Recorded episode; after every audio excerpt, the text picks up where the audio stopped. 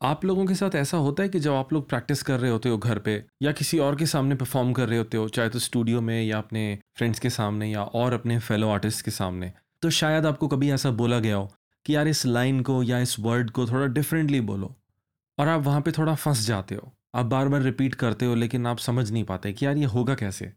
और बार बार आप ट्राई करते रहोगे, और जितनी बार भी आप ट्राई करोगे ना, हर बार पता है क्या होता है? ऑलमोस्ट सेम आउटपुट ही आती है। तो इसका रीज़न जो मैं समझ पाया हूँ अभी तक कि ऐसा क्यों होता है हमारे साथ, वो है लैक ऑफ़ क्रिएटिविटी अब क्रिएटिविटी क्या चीज़ है? अब जहाँ तक मुझे पता है क्रिएटिविटी का मतलब यही है कि कुछ ऐसा क्रिएट करना जो कि आपके अपने ओरिजिनल आइडियाज़ से आया हो। तो मतलब या तो आप कुछ नया इन्वेंट कर दो, या फिर आप किसी ऑलरेडी इन्वेंटेड चीज़ को और बेटर बना दो, अपने आइडियाज़ से। वॉइस एक्टिंग में creativity after a certain point of time बहुत इंपॉर्टेंट हो जाती है। देखो, शुरुआत में जब हम लोग सब स्टार्ट करते हैं तो हम लोगों का क्या होता है? हम बेसिक वही टेक्निक्स को ड्रिल करते रहते हैं, यार, अपनी टेक्निक परफेक्ट होनी चाहिए, अपनी एनर्जी अच्छी होनी चाहिए, है ना? अपना इमोशन अच्छा होना चाहिए और ब्ला ब्ला ब्ला ये सब हम करते रहते हैं, ठीक है? लेकिन एक पॉइंट आ जाता है जहाँ पर हमें टेक्निक्स से नया स्टेप लेना पड़ता है। एक पॉइंट आ जाता है जहाँ पे हमें टेक्निक्स के बाद अगला स्टेप लेना पड़ता है। और वो अगला स्टेप जो है, वहाँ पर कौन आ जाता है? वहाँ पर हम खुद आ जाते हैं। मतलब हमारे वॉइस ओवर्स के अंदर हम आ जाते हैं। हमारा पर्सनलाइज टच आ जाता है। वो जो पर्सनलाइज टच है वही असली क्रिएटिविटी है। लेकिन कुछ लोग उसको ला नहीं पाते। कुछ लोग थोड़ा फंसे रह जाते हैं। क्यों? क्योंकि कुछ लोग ये बिलीव करते हैं कि यार, एक सर्टन तरीका है बोलने का, एक सर्टन तरीका है करने का। तो कई लोग बहुत ज़्यादा बाय द बुक चलते हैं। देखो यार, शुरुआत में तो बाय द बुक मुझे समझ में आता है कि बाय द बुक चलना भी चाहिए। बिकॉज़ अभी आप उतने अच्छे हुए नहीं हो। लेकिन after a certain point of time आपको समझना है कि फंडामेंटल्स बहुत अच्छी चीज़ हैं। वो आनी चाहिए सबको। लेकिन उससे ज़्यादा यार एक वो पर्सनलाइज टच बहुत ज़रूरी है। नहीं तो आपकी यूनिकनेस कहाँ है फिर? फिर तो सभी का वॉइस ओवर एक जैसा लगेगा। अगर पाँच लोग सेम स्क्रिप्ट को पढ़ रहे हैं और पाँचों के पाँच सेम टेक्निक्स को लगा रहे हैं तो डिफरेंस किस चीज़ का आएगा? सिर्फ़ आवाज़ का? डिफरेंस थोड़ा बड़ा होना चाहिए। सिर्फ़ आवाज़ का नहीं। तो उसी डिफरेंस को लाने के लिए क्रिएटिविटी की ज़रूरत पड़ जाती है। तो फिर अगली चीज़ दिमाग में यह आती है कि क्रिएटिव कैसे बना जाए। अब भाई, हर इंसान तो क्रिएटिव पैदा नहीं होता, ठीक है? कुछ लोग बाय बर्थ थोड़े ज़्यादा क्रिएटिव होते हैं, कुछ लोग बिल्कुल ही नहीं होते, कुछ लोग थोड़े थोड़े क्रिएटिव होते हैं। लेकिन पोटेंशियल सभी में होता है क्रिएटिव बनने का। तो कैसे क्रिएटिव बना जाए? बड़ा सिंपल सा आंसर है। क्रिएटिव चीज़ें करके। और ये भी कोई ऐसी चीज़ नहीं है जो कि आप सोचो, यार, मैं बस दो चार दिन के अंदर इसको लेके आ जाऊँ। ये भी थोड़ा लॉन्ग प्रोसेस है। इसको आपको रेगुलरली करना है। अब वो प्रोसेस क्या है? वो प्रोसेस ये है कि आप अपने आप को क्रिएटिव चीज़ों में इन्वॉल्व करो। क्रिएटिव क्या चीज़ें होती हैं यार? क्रिएटिव आर्ट्स क्रिएटिव एक्टिविटीज़ आप लोग इतने स्मार्ट हो, आप लोग खुद ढूंढ लोगे यार। मुझे बताने की ज़रूरत नहीं है। बहुत सारी क्रिएटिव आर्ट्स हैं, बहुत सारी क्रिएटिव एक्टिविटीज़ हैं। छोटे बच्चों को करवाते हैं ब्रेन डेवलपमेंट के लिए। प्रॉब्लम ये है, बड़ों को नहीं करवाते। बाय डिफ़ॉल्ट मान लिया जाता है कि वो तो बस बच्चों के लिए है, बड़ों के लिए नहीं है। एक्चुअली में बच्चों से ज़्यादा बड़ों के लिए ज़्यादा इंपॉर्टेंट है। एक क्रिएटिव माइंडसेट होने का मतलब ये है कि हम लोग हर चीज़ को जब होते हुए देखते हैं तो हम हमेशा सोचें कि क्या इसे करने का कोई और तरीका भी हो सकता है। एक क्वेश्चन रहना चाहिए। मुझे याद है, मैं काफ़ी छोटा था उम्र में, लेकिन एक मैगज़ीन में मैंने एक लाइन पढ़ी थी। वो लाइन आज तक याद रह गई, मुझे ये नहीं याद वो आर्टिकल किस बारे में था। और वो लाइन ऑल दो बड़ी स्टूपिड लगेगी आपको सुन के, लेकिन आप सोचोगे तो सच में उसके पीछे एक मीनिंग है। मैं हिंदी में उसको ट्रांसलेट कर रहा हूँ। वो लाइन ये थी कि अगर लस्सी एक मिक्सर में बन सकती है तो फिर वॉशिंग मशीन में क्यों नहीं बन सकती? अब ये कितना एब्सर्ड लगता है सुन के। यार लस्सी कौन वॉशिंग मशीन में बनाएगा? लेकिन क्या बन सकती है या नहीं, वो सोच के देखो। और अगर बन सकती है तो मैं तो नहीं कह रहा, यार तुम अपनी वॉशिंग मशीन में यहाँ पे दही डालनी शुरू कर दो। मैं तो बस बोल रहा हूँ, क्या हम सोचने के लिए भी रेडी हैं? हम क्यों नहीं सोच पाते हैं ऐसी बातों को? देखो, मैं आपको एक एग्ज़ाम्पल से समझाता हूँ जो हम सब के साथ हुआ है। सब लोग याद करो, पाँचवीं छठी क्लास के आसपास मैथमेटिक्स में एक टॉपिक आया था। इस टॉपिक का आज तक हमें कोई यूज़ नहीं आया, लेकिन यह टॉपिक फिर भी पढ़ाया जाता है हर बच्चे को। वो टॉपिक है एल्जब्रा आप लोग ये सोच के बताओ, क्यों बिना बात ऐसी चीज़ें पढ़ाई जाती हैं जिनका कोई काम नहीं है? आप लोग डेली ऑफ़िस जाते हो, आते हो, है ना? घर बार संभालते हो, अपना घर चला रहे हो, अपना काम कर रहे हो। कभी एल्जबरा कमाई आज तक? मैथ्स में नंबर सिस्टम था अरिथमेटिक था, वो सब काम आता है प्रॉफिट लॉस काम में आता है। टाइम से रिलेटेड चीज़ें आती हैं काम में। पैसा कैलकुलेट करना, है ना? मैथमेटिक्स बहुत जगह काम आती है। एल्जबरा कहाँ काम आती है यार? क्यों टाइम वेस्ट करते हैं हम लोगों का? फालतू फंड की चीज़ें पढ़ा देते हैं। कोई काम वाम होता नहीं है फिर भी ज़बरदस्ती डाल दिया बच्चों के ऊपर। और जिन बेचारों ने ट्वेल्थ क्लास तक की पढ़ी है, उनको सोचो। उनके तो और भी सर पे और प्रेशर डाल दिया जाता है। एल्जबरा पढ़ो। एल्जबरा फिर इंटीग्रेशन डिफ्रेंशिएशन ये सब भी आ जाती है। कहाँ यूज़ कहाँ हो रही है हमारी डेली लाइफ में ये सब? तो मैंने एक दिन बैठ के सोचा यार कि इसका काम क्या था? और दूसरी बात मैंने ये सोची कि यूनिवर्सली एल्जबरा हेटेड क्यों है? मतलब मैं उस सिलेक्ट माइनॉरिटी की बात नहीं कर रहा हूँ, वो एक परसेंट जिनको एल्जबरा अच्छी लगती है। आप लोगों को अच्छी लगती है गुड फॉर यू ठीक है? लेकिन मैं बोल रहा हूँ मेजोरिटी को एल्जबरा पसंद नहीं है। तो वही सोचा, यार, पसंद क्यों नहीं है? क्या रीज़न हो सकता है कि एल्जबरा इतनी खटकती थी?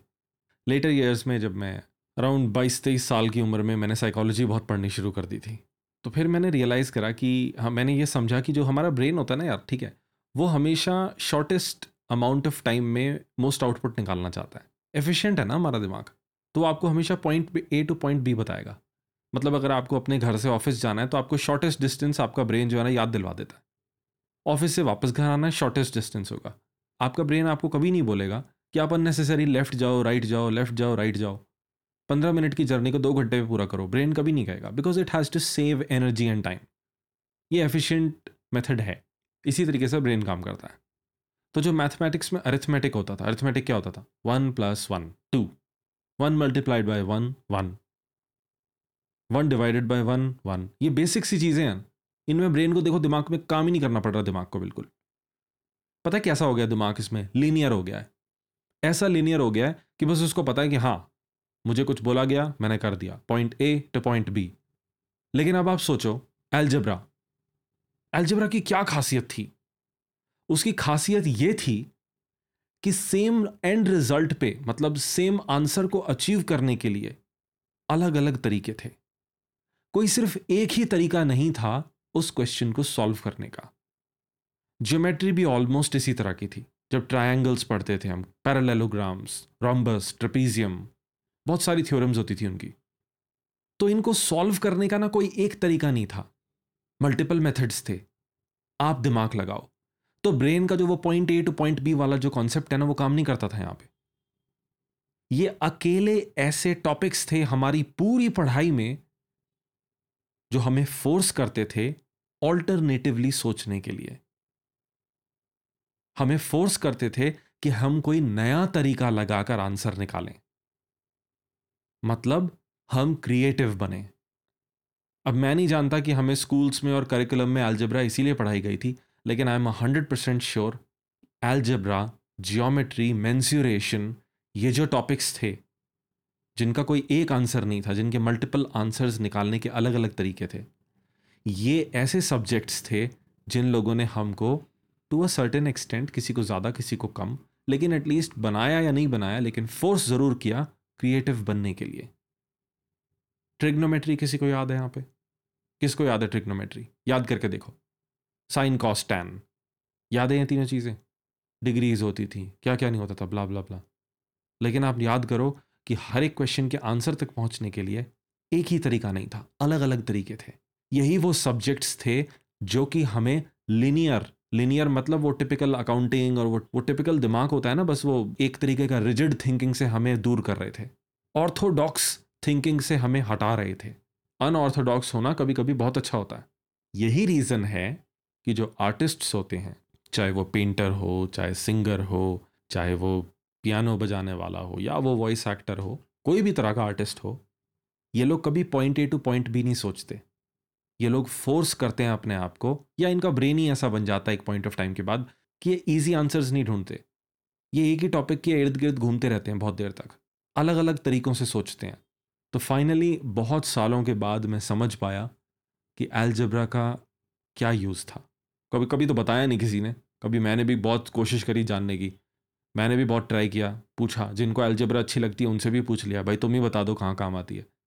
लेकिन काफ़ी टाइम के बाद अब फाइनली समझ में आने लग गया है। हमारे केस में एल्जब्रा है, किसी और के केस में कुछ और हो सकता है, लेकिन कोई भी ऐसी चीज़ें यार जो आपको फोर्स करती हैं कि आप अब कुछ और नए तरीके से किसी चीज़ को सोचो, ठीक है? वही चीज़ें हैं जो आपको क्रिएटिव बनाने वाली हैं। रूबिक्स क्यूब है चेस है, ठीक है ना? तो जो बहुत ही थॉटफुल चीज़ें हैं, आप देखो उनको ज़्यादा नहीं देखते। आप नोटिस करना कि बाकी स्पोर्ट्स को देखने वाली बड़ी बड़ी क्राउड्स होंगी। चेस का गेम बैठ के देखना बहुत मुश्किल है लोगों के लिए। बहुत टफ हो जाता है। क्यों पता है? क्योंकि इतनी सारी परमिटेशन एंड कॉम्बिनेशन हैं। कहाँ तक इंसान सोचता रहेगा? व्यूअर को भी उतना ही दिमाग लगाना पड़ जाता है ऑलमोस्ट जितना बंदा जो खेल रहा है उसको। तो जब हमारे ब्रेन को बहुत ज़्यादा एनर्जी लगानी पड़ती है तो क्या होता है? ओवर हीट हो जाएगा। ओवर हीट हो जाएगा तो फिर आपको सर में दर्द हो जाएगा। फिर आप बोलोगे, यार, मैं नहीं कर रहा, छोड़ो इसको। साइड में कर दोगे उसे। लेकिन यही वो चीज़ें हैं जो कि इन द लॉन्ग टर्म आपको एक ज़्यादा अच्छा आर्टिस्ट बनाएँगी। इंस्टेंट ग्रेटिफिकेशन से दूर हटो। डिलेड ग्रेटिफिकेशन हमेशा ज़्यादा फ्रूटफुल होती है। थोड़ा लेट आती है, लेकिन ज़्यादा फ्रूट देती है। अब क्या ऐसा है कि कुछ लोग ज़्यादा क्रिएटिव होते हैं और कुछ लोग कम क्रिएटिव होते हैं? मतलब क्या ऐसा भी होता है ना, हम लोग वो वर्ड यूज़ करते हैं ना टैलेंट तो कभी कभी तो मुझे ऐसा लगता है कि ये टैलेंट वर्ड तो लोग बहाना मारने के लिए यूज़ करते हैं कि बहाना डाल दो। अरे सर, वो तो बस ज़्यादा टैलेंटेड है, इसलिए उसने कर लिया, मैंने इसलिए नहीं किया। कभी कभी तो लगता है बस ये एक्सक्यूजेज हैं। लेकिन फिर भी फ्रॉम अ साइकोलॉजिकल परस्पेक्टिव क्या क्रिएटिविटी डिपेंडेंट है आपके जेनेटिक्स पे? तो उसका आंसर है नो no डाउट है नो no डाउट है। क्रिएटिविटी भी ऑल्सो एक जेनेटिक ट्रेट है। किसी में कम है, किसी में ज़्यादा है। लेकिन ऐसा नहीं है कि किसी में है ही नहीं।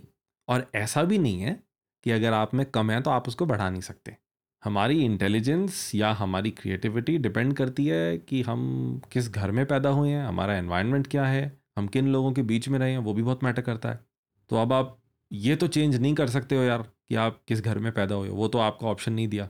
लेकिन ये तो ऑप्शन दिया कि आप करंट एनवायरनमेंट को चेंज कर सकते हो अपने हिसाब से। बहुत नोटिस किया है। तुम भी नोटिस करके देखना। तुम सब लोग जो है ना एक नोटिस करना एक चीज़ को।